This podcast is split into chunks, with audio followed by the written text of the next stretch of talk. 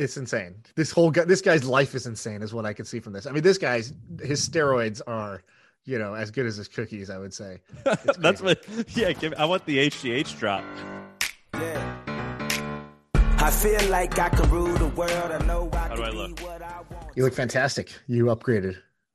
Uh, I'm currently recording. I wish I could turn the camera around, but I don't want to screw it up. But I'm sitting at my friend Jack's house in Hawaii, where I'm having a, a week vacation.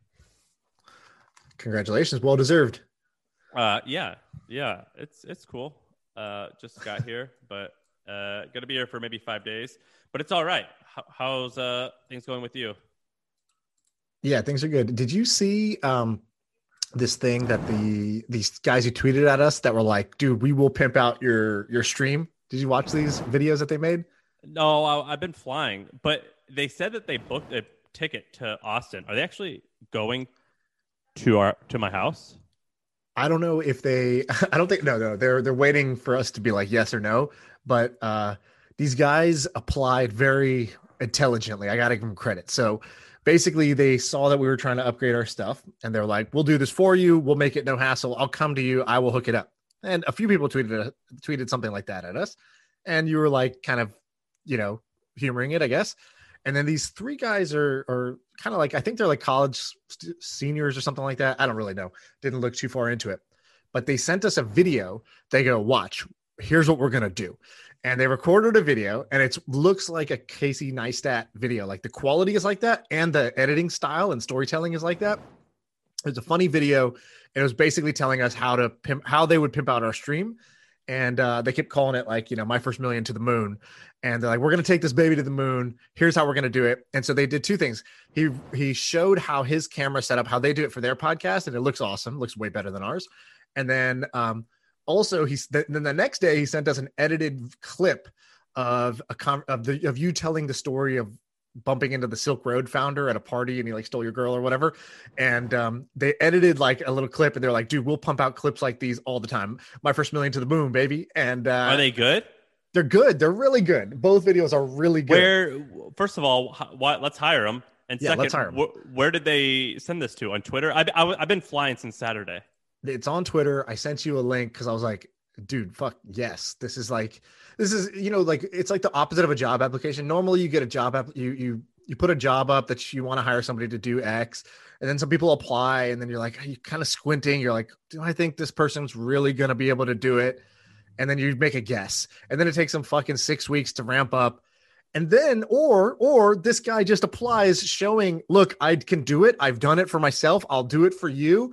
And uh, let me make this easy for you. Let me show you how bad I want this. And I just thought, like, this is so much better than than what we've been talking about of trying to find people to do this stuff. I'm looking at his. Okay, cool. His name's Dylan Jardon. Weird last name. I keep Right. because I, want to say Jordan. Uh, yeah, Dylan. If you're listening to this, let's do it. I'm in.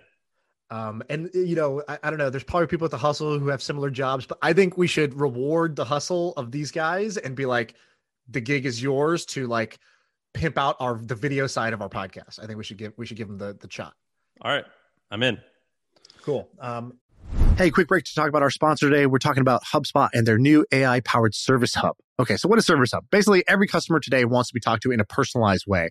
And before that required tons of human agents. But now with AI, you could do that in a personalized way with fewer humans involved. And so you don't have to scale up your team in order to deliver personalized chat and service. So check out HubSpot's new Service Hub to use their AI tools to give better support to your customers. That's what they want and that's what they deserve. So visit HubSpot.com slash service to learn how this all new solution can help you deliver customer service with AI to your customers. All right, we have a bunch of topics we wanted to talk about. Where do you want to start? You want to start with this open salary thing? No, let's start with food because I've. you, th- th- was this yours? Yeah. I've thought about this for years, so I have a lot of. I've got. I've got something boiling up. All so right, you want to? let me let me intro this. All right, so I'm talking to Ben, my right hand man Ben, and Ben's kind of like, uh, you know, I'm easily excitable. You could tell by the way I talk. Ben is the opposite. He's chill mode. He's always relaxed, and um, but when Ben mentions things, I've learned like when he says something, it's just like, like, oh, this is cool. You should check this out. It's actually fucking amazing, and he just doesn't say, hey, dude. He doesn't like shake you and say, look at this. This is amazing. And so he showed me this thing that is amazing. So he, he goes, check out this website um, or this Instagram handle, my cookie dealer. I was like, my cookie dealer. So I go to it. You should click Oh these my links, by god, I'm looking Dude. at it now. I want to eat this. dude so all right so so he sent me three instagram accounts he sent me my cookie dealer click the second one 1-900 ice cream so like 1-800 but 1-900 ice cream 1-900 ice cream looks so good just like describe what you're seeing it's incredible Is it a pie? I don't know what this is exactly, like what you would call it, but it's a it's a cone. What it? I don't know what shape all right this it, is. it looks like it looks like there's a stick so like at the top of the stick where you would have like a popsicle instead it's like a full ice cream concoction which is like the ice cream and all the toppings and the fudge on top or Oh whatever god. It looks amazing. You should, if you have Instagram, go to go to one nine hundred ice cream. There's one called the Cupcake Wonderland, which is uh, vanilla ice cream, rainbow sprinkles, strawberry marshmallow icing. Uh, God, so I they call want this. themselves they call themselves the ice cream uh, thirst trap slash thick check trademark. Um, and and they uh, they have a bunch of followers. They've they, they've grown really quickly, uh, twenty six thousand followers. So Ben was started sen- sending me these, and I was like, okay, cool, food account on Instagram. That's not too new. What what what, what do I care about this food porn? He's like, no, no, no, dude. I've been trying to send you one of these, and I've been trying to like get these myself. They do weekly drops of their stuff, and these are selling out instantaneously. So I go, what do you mean? So he showed me my cookie dealer. So my cookie dealer does a drop, a cookie drop. Every week they do a random cookie drop, so a different flavor or whatever, and it sells out within literally seconds. And they're doing two hundred thousand dollars a week. They're doing ten million dollars a year, dropping cookies on Instagram and just instantly selling out. And then they ship them. You know, a few days later, th- they know how many orders they get, and then they ship them out a few days later, um, kind of like you know nationwide or whatever. And uh, there's another one, Allie's banana bread. Go look at this banana bread, dude. Just look at this banana bread. I want to print this banana bread out and just lick the paper. It looks so good.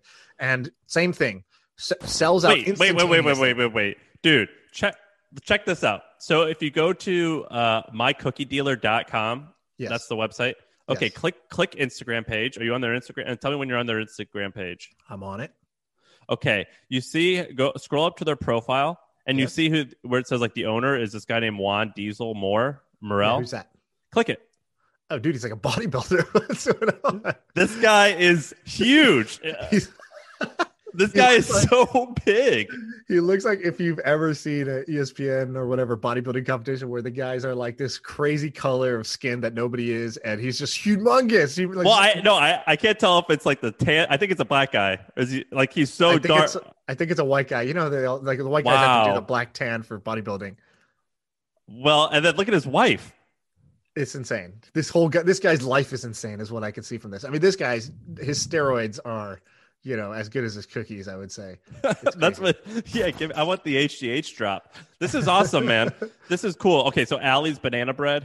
So Allie's banana bread. So there's a bunch of these. So Ben is like deep, knee deep in this world of like Instagram food brands that are basically they're kind of like drop shipping baked goods all around the country. So they have them for cakes, ice creams, banana breads, and they're just specialists. And so there's a couple cool things that I wanted to bring up about this. And I know you have some stuff on food too. But the part that I thought was cool is so the internet is the internet is really good at doing this, which is normal before the internet you would just go to whatever's like your local whatever. So you'd find the best within your local radius of five to 10 miles or whatever it is. That's what you would go by.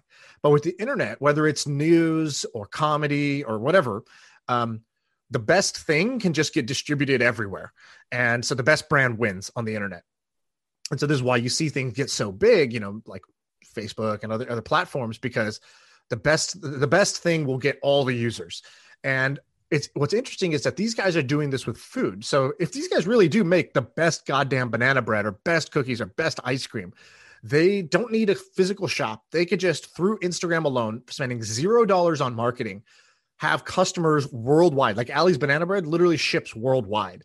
And um, so if you're the best at making something now, you have a pathway to become a, like a multimillionaire um, where that really wasn't possible if you were just a local baker and whatever in Cincinnati. You know, you were always restricted by however many customers you could get in your local radius. So I thought that's pretty cool. The second thing is, if you think about this, you know, uh, this is like a mix of a bunch of things that we've been talking about for a while. So we've been talking about cloud kitchens. So these are essentially like cloud ice cream shops or cloud bakeries. They don't have like a physical storefront necessarily. They're all in the cloud and you just order online. The second thing is direct to consumer. So they're going direct to their fans. They're getting their fans' phone numbers. And so that when they do a drop, they just text everybody like one picture of the new thing and then instantaneously people buy. And I think that's kind of like amazing a, a way to go to direct to consumer. You don't have to worry about getting on the shelf at, you know, Whole Foods or wherever else to, to build your your brand as a cookie company or whatever. And go ahead. No, keep going. last one is if you think about it, like you know, who's going to be the next Mrs. Fields or Ben and Jerry's or like Auntie Anne's Pretzels? It's going to be one of these brands. It's going to be one of these cloud bakeries doing it on Instagram, building a cult following like these guys are doing, and um, and you're going to see. I, I predict you're going to see just like. Um, I forgot what was the name of that meme company that sold for like a hundred million dollars. They hit like they were the ones behind um, Daquan and whatever, like a couple of the meme Instagram accounts. Uh, yeah, yeah, for- yeah, yeah, yeah. That it was about eight months ago, maybe. Yeah, we talked about it on the pod. It's like, dude, Abreu this, will pull it up. This MG, like, what? Say, you see it's right there. You see it? I can't yeah, read it from here. IMGN Media. So, so basically, you know, some brand that just owned a bunch of like meme accounts on Instagram sold for like a hundred million dollars, I think, if I remember correctly. You're going to see the same thing in the food space. You're going to see a bunch of private equity companies coming in, and they're going to buy up you know, Allie's Allie's banana bread. They're gonna buy up one nine hundred ice cream because they're gonna be like, dude, this is the next Ben and Jerry's, and we're gonna take this this thing, we're gonna put it on steroids, we're gonna advertise the fuck out of it, and then we're gonna get it into retail stores on top of what it's already doing. And so you're, I think you're gonna see a bunch of these. If I could go invest in those four brands that we talked about right now, I would go give them each, you know, a twenty five k check because I think these are gonna get scooped up. Okay, so let's break this down further. I've thought about this a ton. The reason I've thought about this a ton is I i am a media guy, right? By the way, is my mic good? Yeah, you're good. All right. I'm a media guy. I love content and I've studied what goes viral and why for years. And one thing that I've always been fascinated with is I've known people who have worked at Thrillist, and Thrillist uh, it started as a food. Well, they started as like things to do in New York, but one of their biggest things is food. And I remember in, when I started dating my wife, she was from New York City, and I hadn't been there since I was, or uh, the first time I'd been there was when we started dating, 26, 27 years old. And I went there and I would see these long, like, I would go to like the areas that you see in movies where like the cute people hang out, where they all dress like, you know, like they dress like, right, they go to NY. Yeah, yeah, like they just dress, like for me, that was like, wow, I feel like everyone looks like a movie star. Everyone was cool and hip by, you know, I don't, I don't know, Madison Square Park or Washington Square, whatever those parks. I, I don't know. I, I, don't spend a lot of time there, but you know what I mean. Uh, they would have the longest lines, and I'm like, what? What are all these people waiting for? And right. it was like the, the latest uh, craze. Thrillist craze that went viral. And so I, I would walk or through Brooklyn and everything, and I would see these lines, and I'm like, what is going on? And I would do research, and I kind of broke it down into a, I like I've like studied this for a while and uh or not studied is the right word, but thought about it a lot. And I basically bro- broke it down into the in a, uh, into a handful of categories. And what it appears, what what seems like, what what happens is people have a small store, a relative like pretty like a corner store in hip parts of Brooklyn or New York where there's uh, people who share, so like college kids mostly, and they create one or two things that that Thrillist or BuzzFeed or someone because all those companies are located in the cool parts that I'm describing in Soho, things like that. And one of these uh, BuzzFeed or Thrillist folks sees it. A whole bunch of college kids see it, and then it creates a line and it creates hype and it, it, it becomes like a good business that lasts for three to six months and then it kind of like goes away and maybe like it still is a remainder but like still is a business but it, it, mostly like is a hype cycle whatever. And i was like what is going on? And so i broke this down into a few categories and i want to go through these categories because i agree with you. I think this is so cool and i've tried to break this down. So first and these are like uh, different ways to, to like formulas up. for virality. Yeah, like formulas for food virality. Okay, the first one is make a side ingredient, so something that's normally a side ingredient, make it the main thing. So the best example of this is cookie dough. There's a lot. There's like this is a thing I saw in New York. Uh, there was a line out a door the door for someone sold cookie dough as if it's ice cream so it's like sprinkled cookie dough then like ice cream flavored cookie dough it was like cookie dough is the main thing another one is cheese like people do uh, like fondues they have like fondue bars something right. that's uh, what, what else is a side ingredient like, that could be it I don't know if it's a side ingredient exactly, but uh, cereal does this too. There's there was these like viral things where it's like cereal bars. All you do is it's just milk and cereal, and that's it. And you can come. Normally, that's not a restaurant. It's a side, like it's like literally a side dish of a side dish and uh, they made it the focus of the restaurant, and that made the restaurant notable and remarkable for people to to talk about and go to. or an i or a, a whipped cream ball like a, a whipped cream store just like anything that is typically an afterthought that is a topping or a side to the main thing make that your thing okay Right. the second one is doing the have normal foods but different colors a few examples rainbow bagels okay? Crazy popular. They're they're hype. I mean they're still popular but they went through a, a cycle. The second one is rainbow rainbow kettle corn that's quite popular. When i was a kid i remember a couple times buying green ketchup do you remember green ketchup Yeah, dude.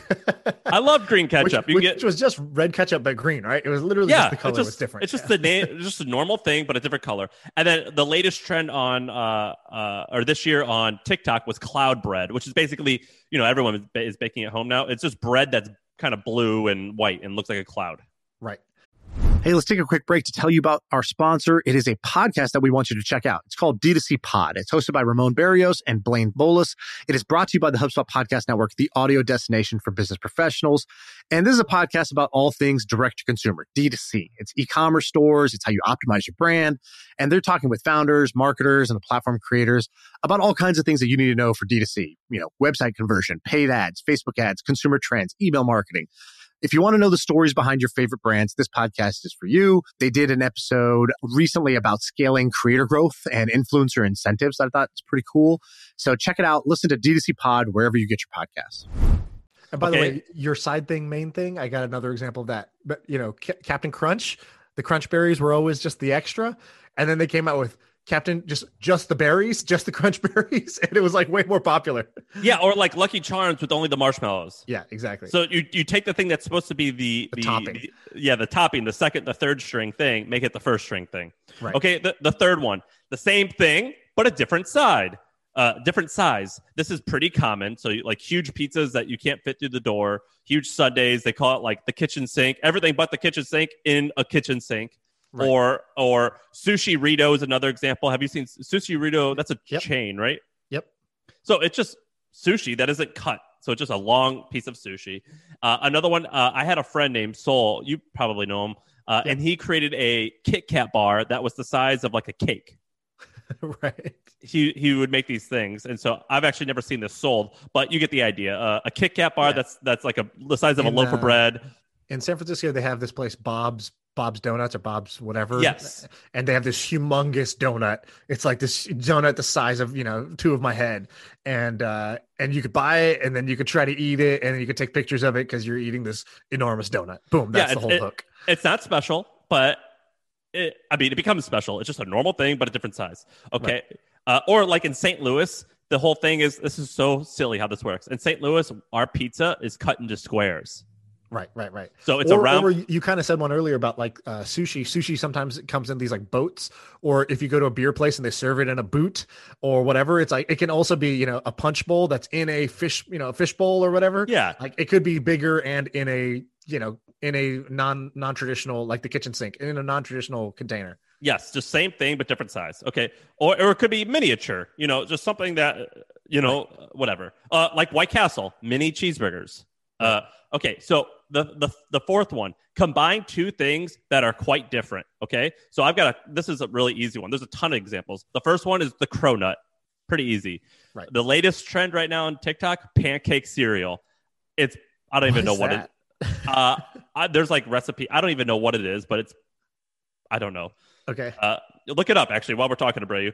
It's probably, it's probably just, I, I don't know. I, probably I don't pancakes what- and cereal. Okay, It, no, they uh they bake it. They call Okay. it pancake cereal. It really is just probably normal cereal made out of like the same ingredients. They just bake it at home and it looks like the shape of a pancake. Same with donut cereal. Um, but there's um uh do you know um do you remember ramen burger? Yeah. Okay, so there's ramen burger. There's fairy bread. Do you know what fairy bread is? no, what is that? It's basically just bread with sprinkles. Okay, so you're just taking two things that don't normally go together Mashups. and you mash them, just like a dessert burger. Uh, Right, very simple. Or you can get a, a, a cream cheese bell pepper sandwich. right. And the more um more unusual, it's you know it's Doritos Locos Tacos, right? It's uh when Exactly. KFC came out with the, the fried chicken bu- bun or whatever, and it was like the bun is fried chicken. Um, like you know, th- th- there's the more shocking, I would say the better in this case. Yes, you just take two things, you smash them together. Pretty easy, relatively simple. Okay. The fourth thing or the fifth thing is you make something that's normally a crappy food, but you make it fancy. So tater tots, mozzarella sticks. You add a fancy shtick to them, or you could Right. probably go the the opposite way of making something pretty uh, fancy and make it not fancy, although that would might be gross. But you get the idea. And then the final one is you uh, take um, some type of food allergy, but this one isn't actually that sexy. But you take some type of food, you just make something for food allergy. So there's Banza, which is uh, chickpea pasta.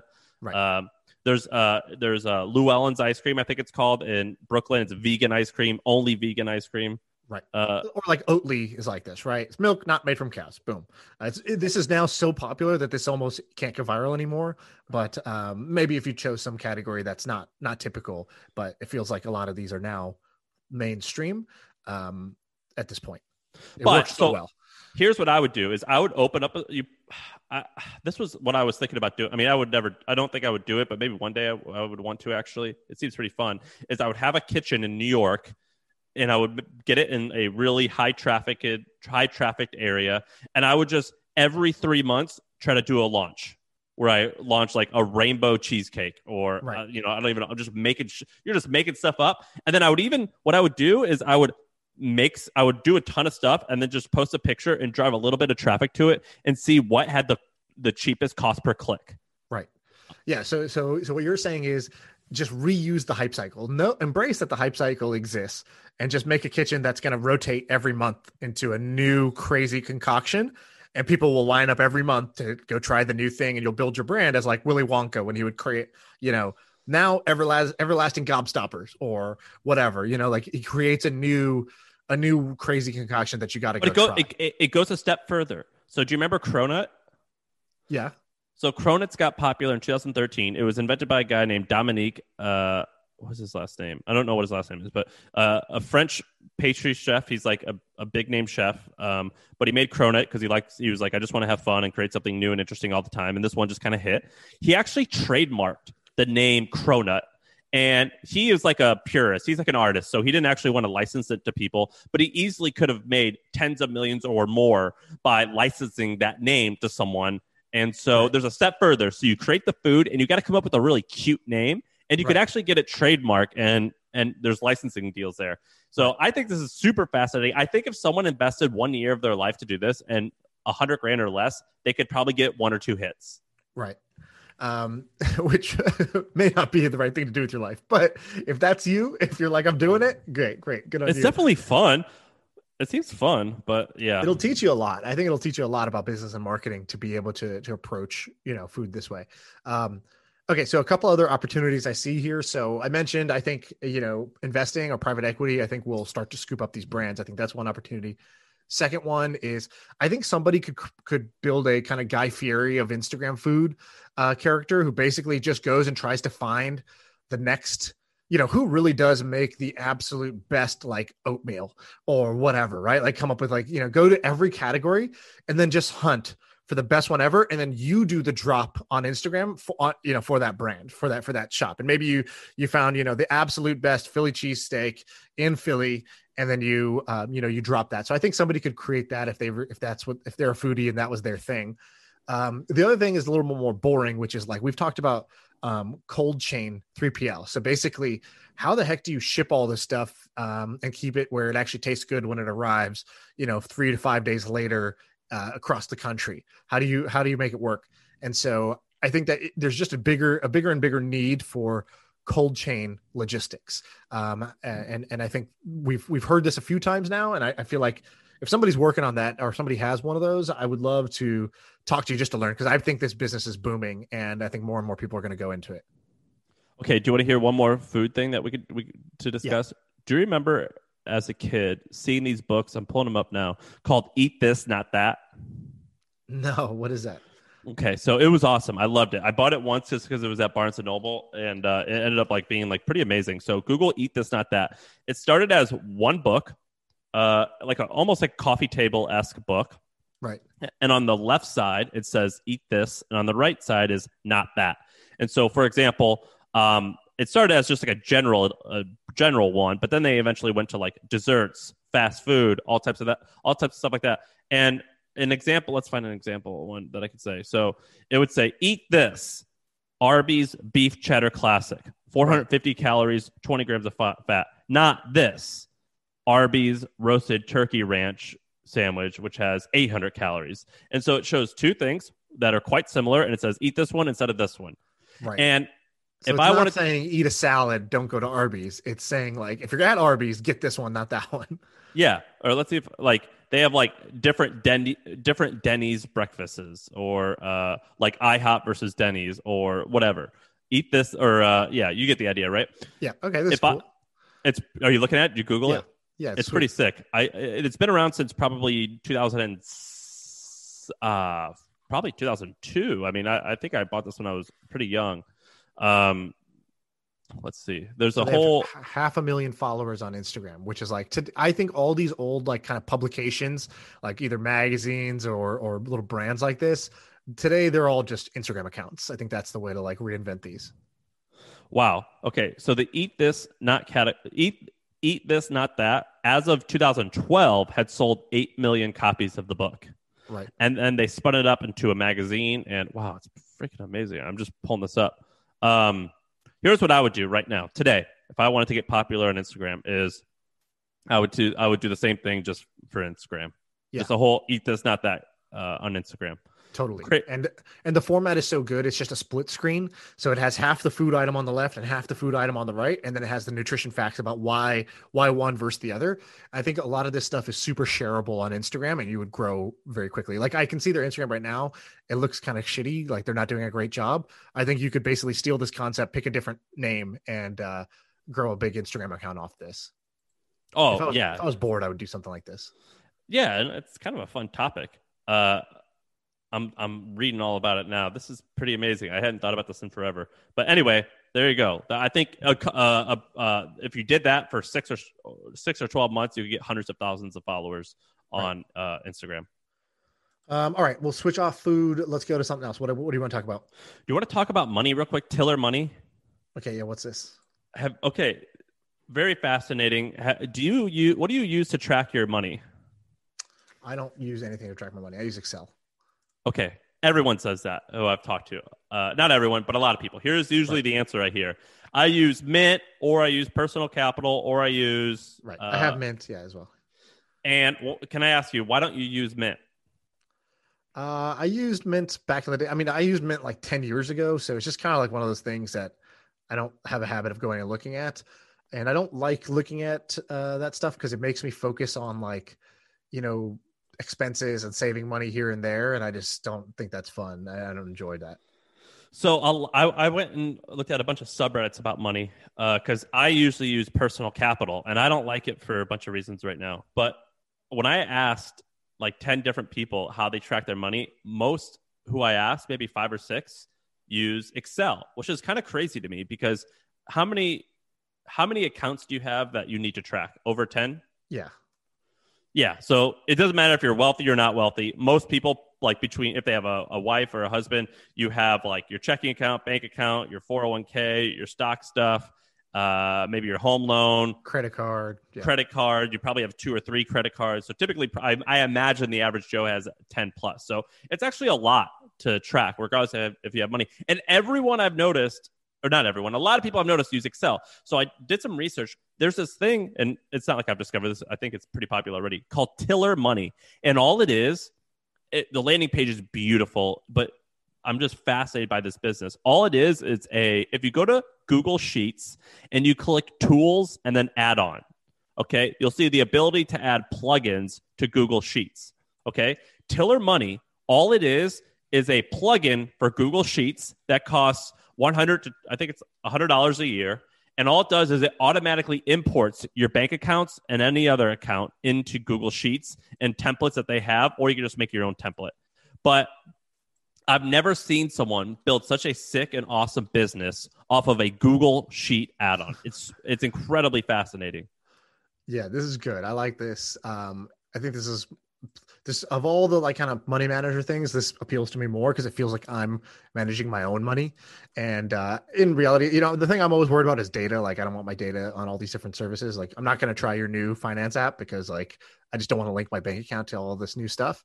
But uh, if they could do this where this was like self-hosted in some way, like it's just a template, um, that'd be great. It doesn't look like that's the case, but it is sweet. I like it.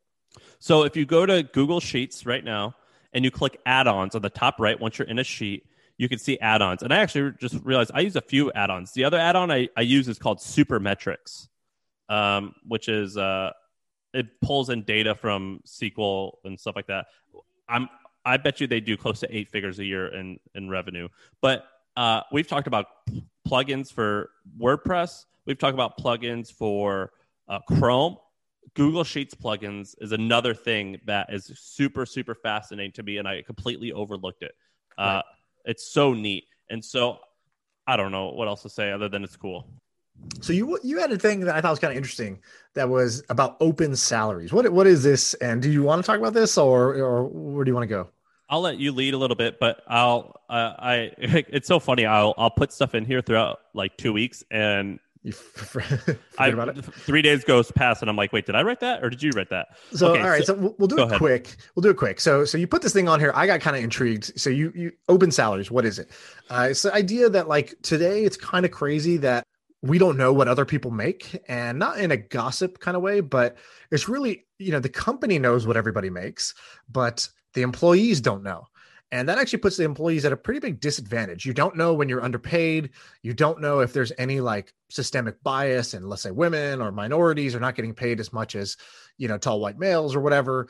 And so um, it's kind of weird that this is this like taboo thing. Nobody talks about it. You're not allowed to talk about it. It's seen as kind of a faux pas, but it would actually be to the benefit of any employee to know to have transparency at as to what people are getting paid. And it can be anonymized, but being able to see what what other people at your role at your company are are getting paid.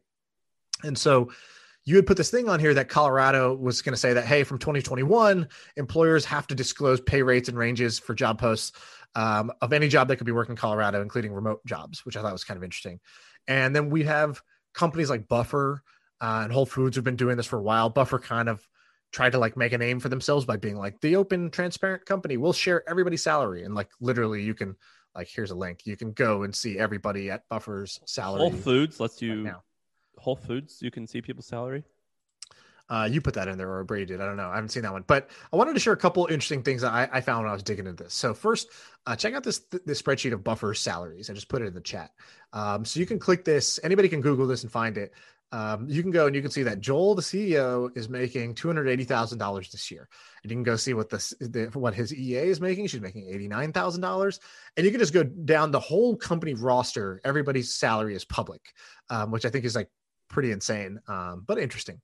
Then you have things like the Google kind of secret spreadsheets. I don't know if you've seen these, but at big companies, people are starting to like just make an anonymous spreadsheet and say hey, put in your salary and your level and your your location here, um, so we can all like have more transparency. You don't have to put your name next to it. And um, they circulate it with inside companies. So Microsoft had one, Google had one, Facebook had one, and the Google one, the the, the so, I forgot who it was. So, some woman created this, and within two days, ten thousand people had put in their information, and now there's over twenty thousand people in the open Google database, and you can go. Can you link? It. Can you link to that? Yeah, it's right here. Um, I have it at the bottom. Um, so so so these are kind of cool, and um, and it's interesting how viral these go.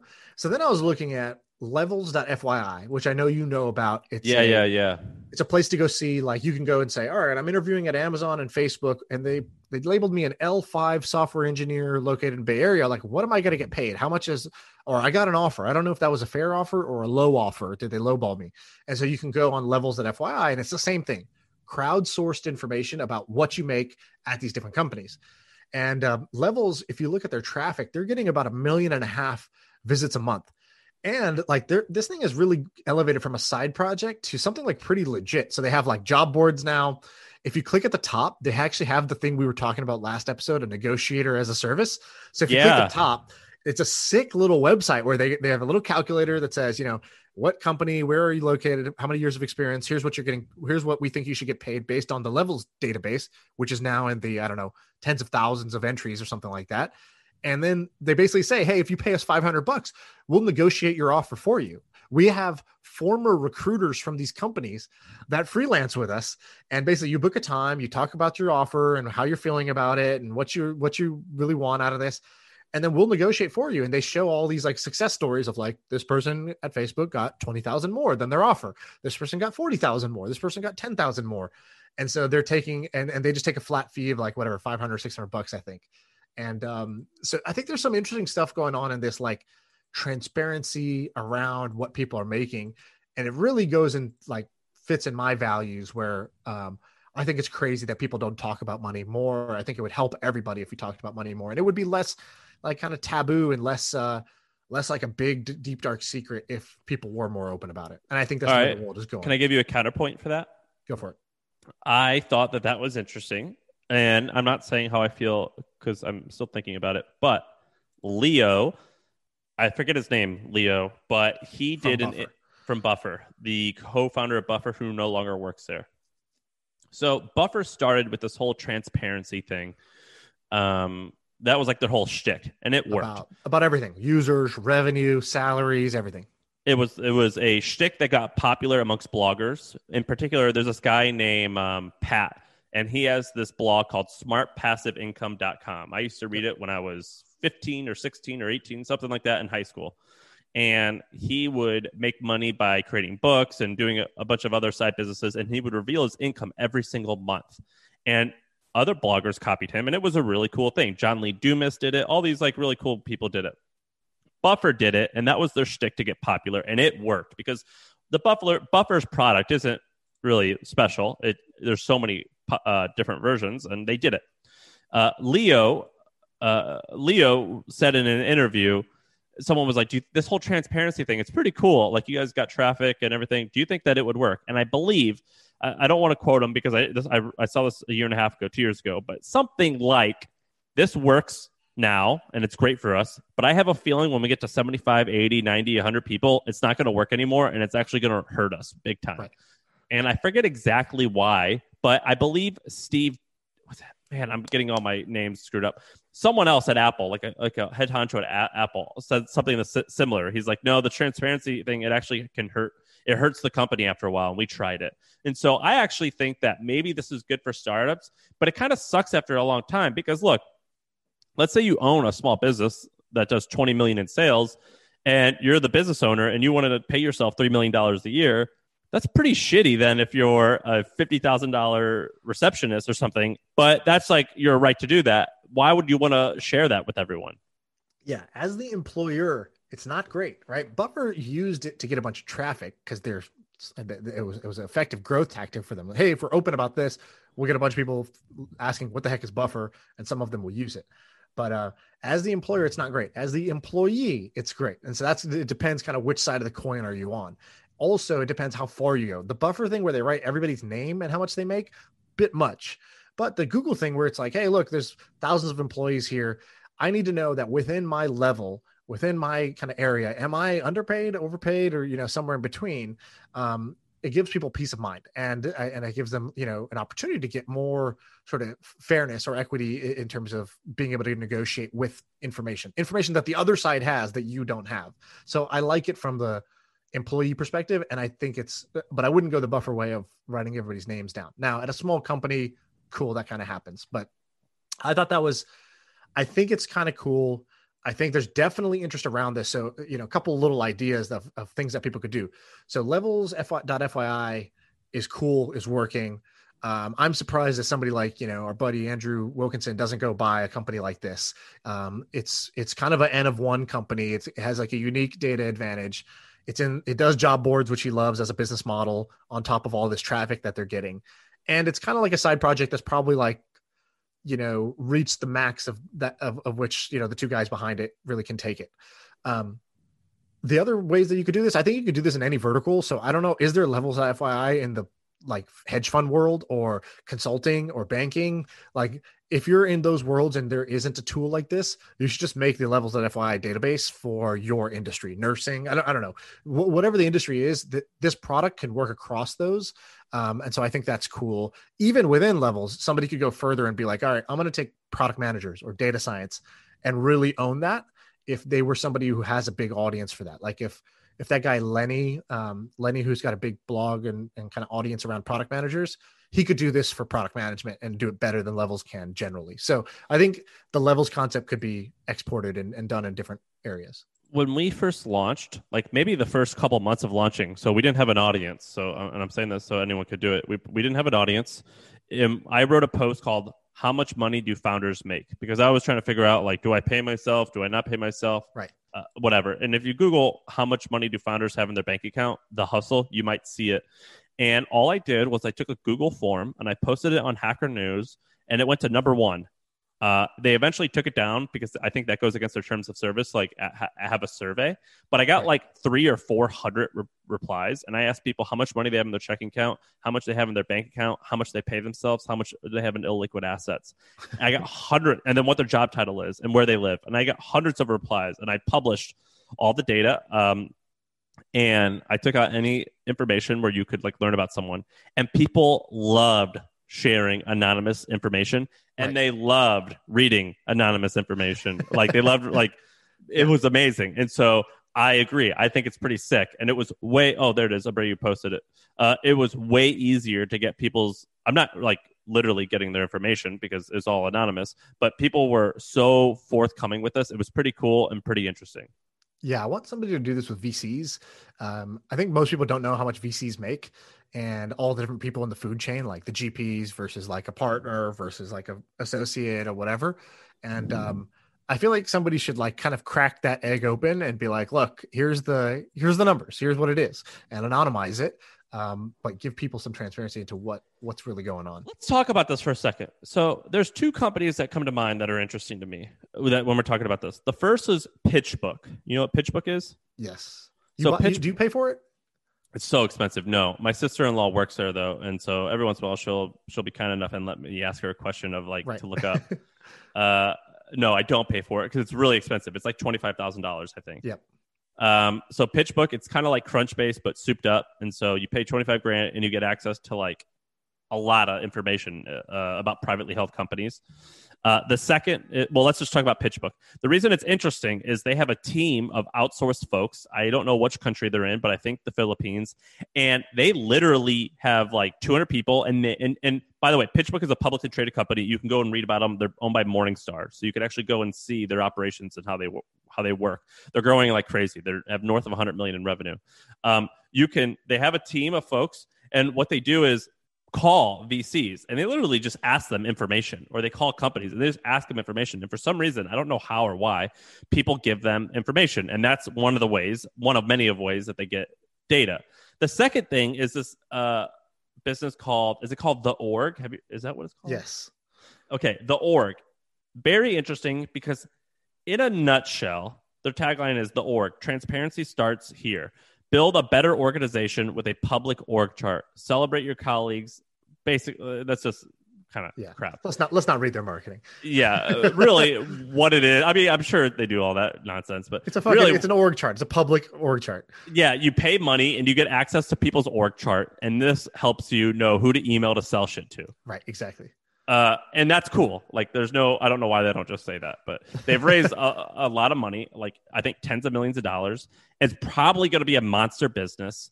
And so I would do two things with the salary thing. One, I would actually hire people in the Philippines or whatever and just hit it hard and just go out and, and hit it hard. And I would trust that a lot of people would be actually pretty, pretty transparent. Uh, and the second thing is I would paywall it kind of like the org, and I would sell this to every HR uh, uh, department in the country.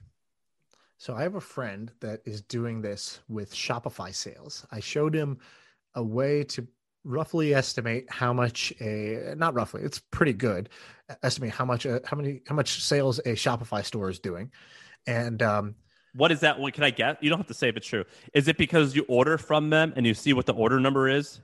That's one of the ways, yeah, and um, that's was one of the best ways. And so I showed him. I said, "Look, this is this is useful. Um, people want to know what their competitors are doing." And and, And the second way is you look at the traffic. uh, yeah, you st- you still need a couple other pieces of information. For example, you need to know how, how much the average order is and things like that. But um, but roughly that that will tell you uh, you know how they're doing. And so now he emails me a report every month that shows me you know these four companies that I decided uh, hey I want to track these four companies. And he emails me a report. This is their sales. This is their social media following. This is how many ads that they're running on Facebook. And um, one other thing which is oh, just like the month over month changes uh, between those. And I think it's a great idea. So I, he was kind of looking for something to do. I told him look I think this is a good pivot.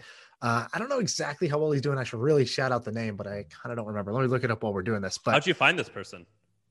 he was in my mastermind. Um, uh, let me see what his thing is called. It's called.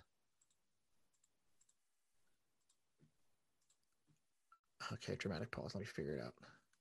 And you came up with the uh with the uh, Yeah, I told him. I, I told him I was like, look, uh, he because he was like, dude, I'm good with data. I'm interested in this kind of stuff.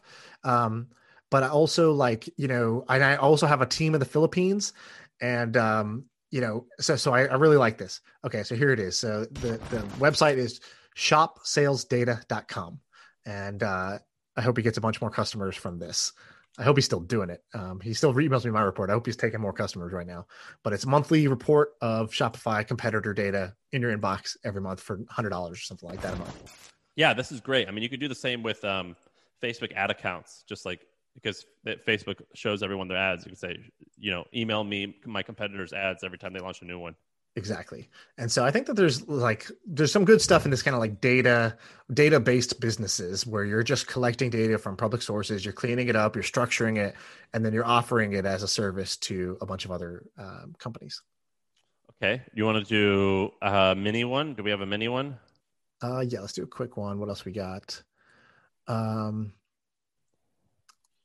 do you have anything good of like your first week working Yes. at a real Okay. job? It is was my first week, and now it's in my second week, and I'm sitting on a beach in Hawaii. Uh, so You're doing it. Having a job rocks. I should have done this years ago. I love having a job.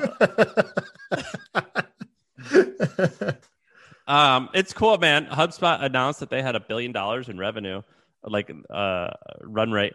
It's pretty amazing. And so there's like two things. This is like my first like real job, uh, or like a corporate job.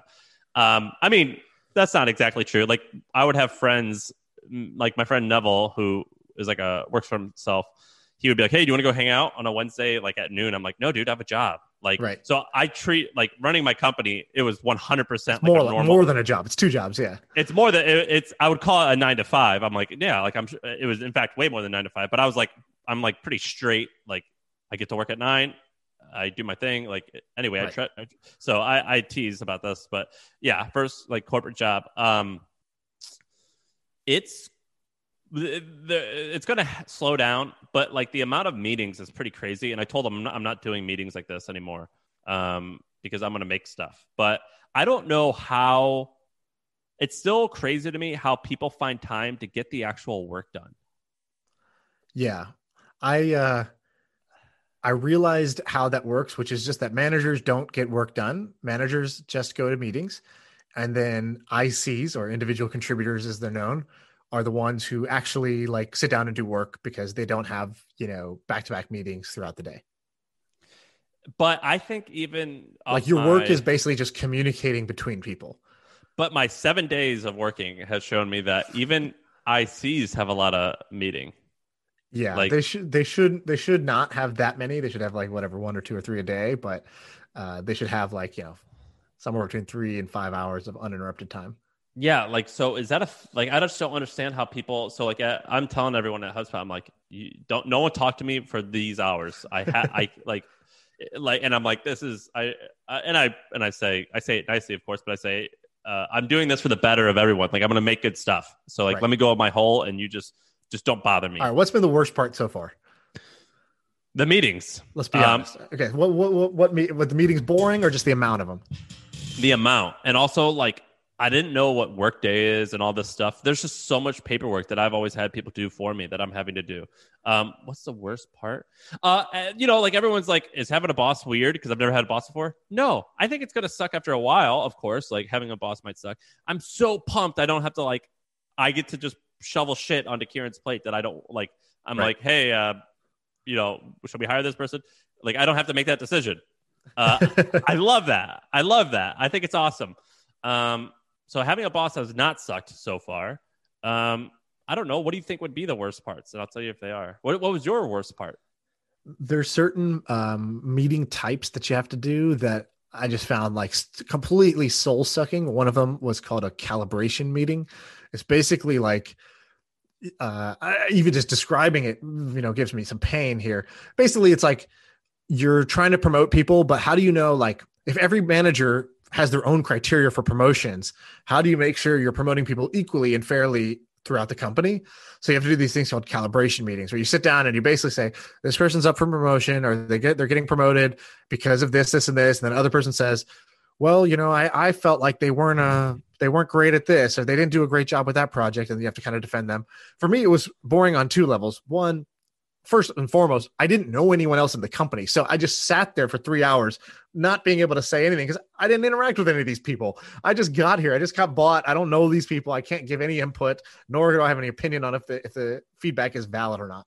And the second thing, I was just like, wow, even after all this talk, like I still just feel like the person who's the most uh, vocal and best salesperson um, is getting their way, and the person who's not that great at talking is not getting their way. So, like, we could have just skipped all this. like, it, it would have almost been better had we not gone into this room and said, "You sell your person, and you sell your person, and you debate this person." It's like the better debater wins in big companies, and I think that that's like really crazy.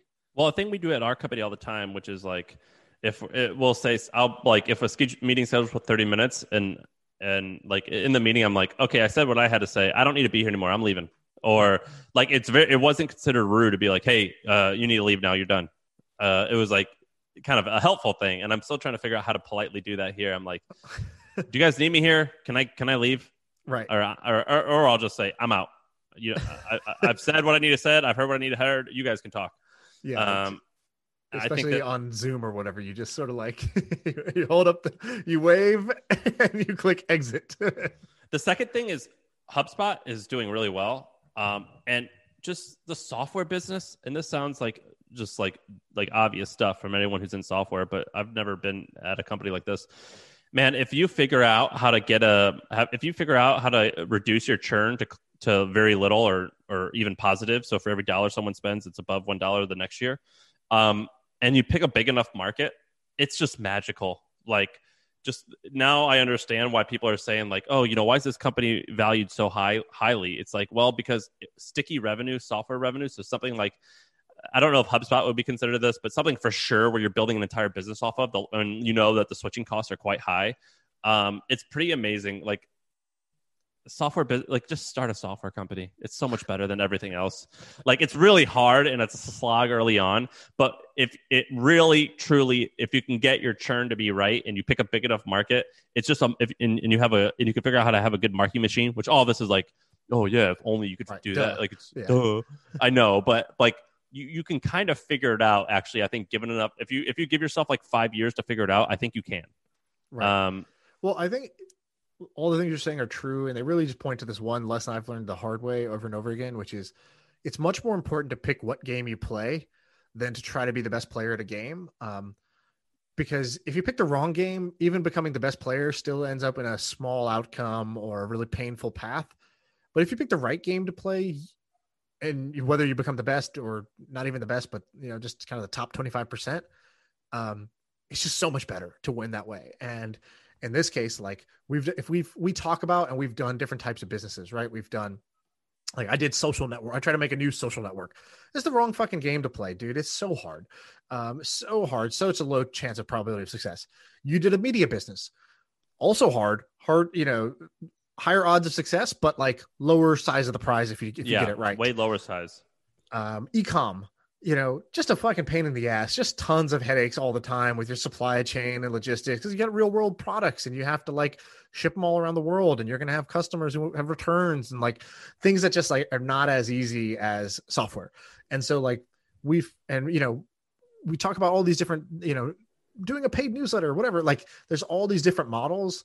And for my money, by far the best one is to build a software business because a software business can scale a software business can like be improved over time. And you know unlike e-commerce when you when you make a crappy e-commerce product uh, you know you go make a better version the next you know it takes you six months to make it and then you make it and all those old customers who got the bad product still think you suck. Whereas with software you push the update and all of a sudden every single customer has the new best thing. You know there's all these just tiny advantages and um, software is the way to go. But we I want to say something that David Segal. So we had David Segal on last time. He had a uh, billion dollar or close to billion dollar tea business, and I go, David, why are you doing brick and mortar stores when you could be doing software? And he said the right thing. What did he say? He was like, "Oh, it's fun. I love selling product." And I was like, "That's the best answer." that is a wonderful answer. And I think that like, will I ever be able to start an enterprise software company? I think that if I was going to, it would either have to be very soon or even a few years ago. Like you, ha- you, I would, you have to do it. I think when you're like really like where money's the one number one thing. It's like I got to get paid. I got to get my hit. And um, in that case, yeah, I would do anything to make money. But where I am now, and where I think where a lot of people are, is you really it's it's. I agree with everything you said, but you have to add the and also not like passionate about, but what what what excites you enough to that you're willing to get good at it over a decade. Right. What floats your boat? All right. So let's take you. Okay. Uh, you're happy at HubSpot. Everything's great. You're going to be there for for 20 years. We know that. Alternate reality. You know, we all know you're happy at HubSpot. You'll be there for two decades. It's great. Uh, it's you know, sunshine and rainbows. Let's say alternate reality. They fire you tomorrow. You're going to go build something else. Um, where do you think you would go build? Would you do what your would you go media? Would you go something totally different? Would you go software? What do you think you would do? Everyone's gonna laugh at me because I say trucking, but I would do some maybe something something in the agriculture space. Yeah, I think ag tech is is ag tech is interesting. Uh, I think that's the most interesting. I had a great call with this guy who I'm gonna. Um, we gotta have this guy on the podcast. His name's uh, um, uh, his his son's name is Jordan. I can't remember, uh, Rob, uh, Van Trump. It's called the Van Trump Report. So, Van Trump Report, it's this guy who has a newsletter that does $20 million a year in subscription revenue. He's the only writer. And he was telling me all about ag tech. Do you know what ag tech stands for? Yeah, agricultural tech.